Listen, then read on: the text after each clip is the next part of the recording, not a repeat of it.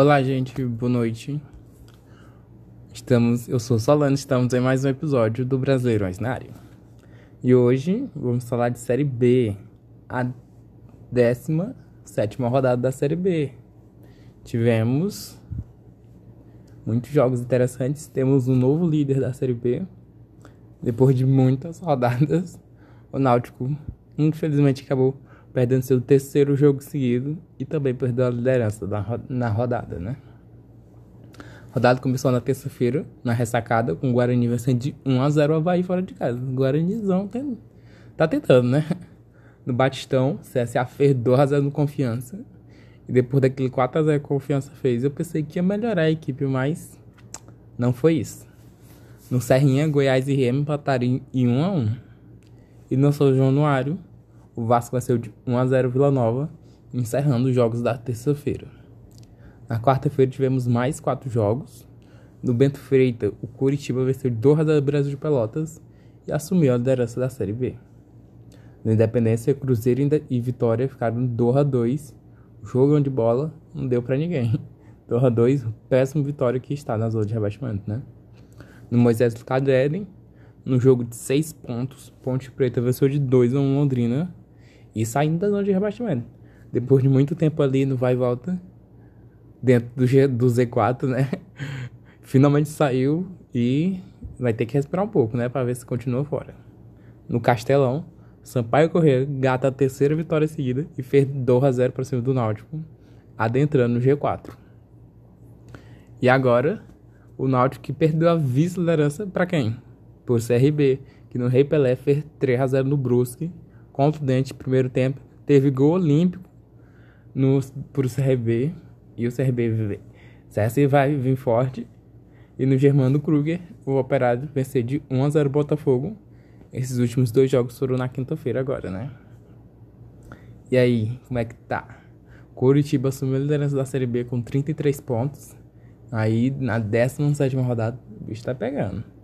E o CRB agora tem 31 em segundo, assumindo a vice-posição da Série B, né? E o Náutico caiu pra terceira posição com 30 pontos. E o Sampaio Corrêa fez G4 com 29 pontos. Aí temos com 29 também o Guarani, que tá em quinto lugar. O Vasco tá em sexto com 28 e Goiás em sétimo também com 28. Aí temos em oitavo o Operário do Paraná com 27. Em nono, o Avaí também com 27. Em décimo lugar temos o Botafogo com 25. Em décimo primeiro, o Brusque com 24 pontos. Em décimo segundo, o CSA com 22. Em décimo terceiro, o Remo com 20. Em décimo quarto, o Vila Nova com 18. Em décimo quinto, o Cruzeiro com 17 pontos. Em décimo sexto lugar, agora fora da zona de rebaixamento, temos a Ponte Preta com 16 pontos. Aí na zona de rebaixamento temos Vitória com 14. Confiança e Londrina com 13, e em último lugar, o Brasil de Pelotas com 12, que parece que nessa temporada não vai aguentar. Nas últimas temporadas, o Brasil de Pelotas até tentava, conseguia ficar lá no meio da tabela, né? Mas é só isso. Mas nesse ano, o negócio tá complicado, porque os times tão duros aí na queda, né?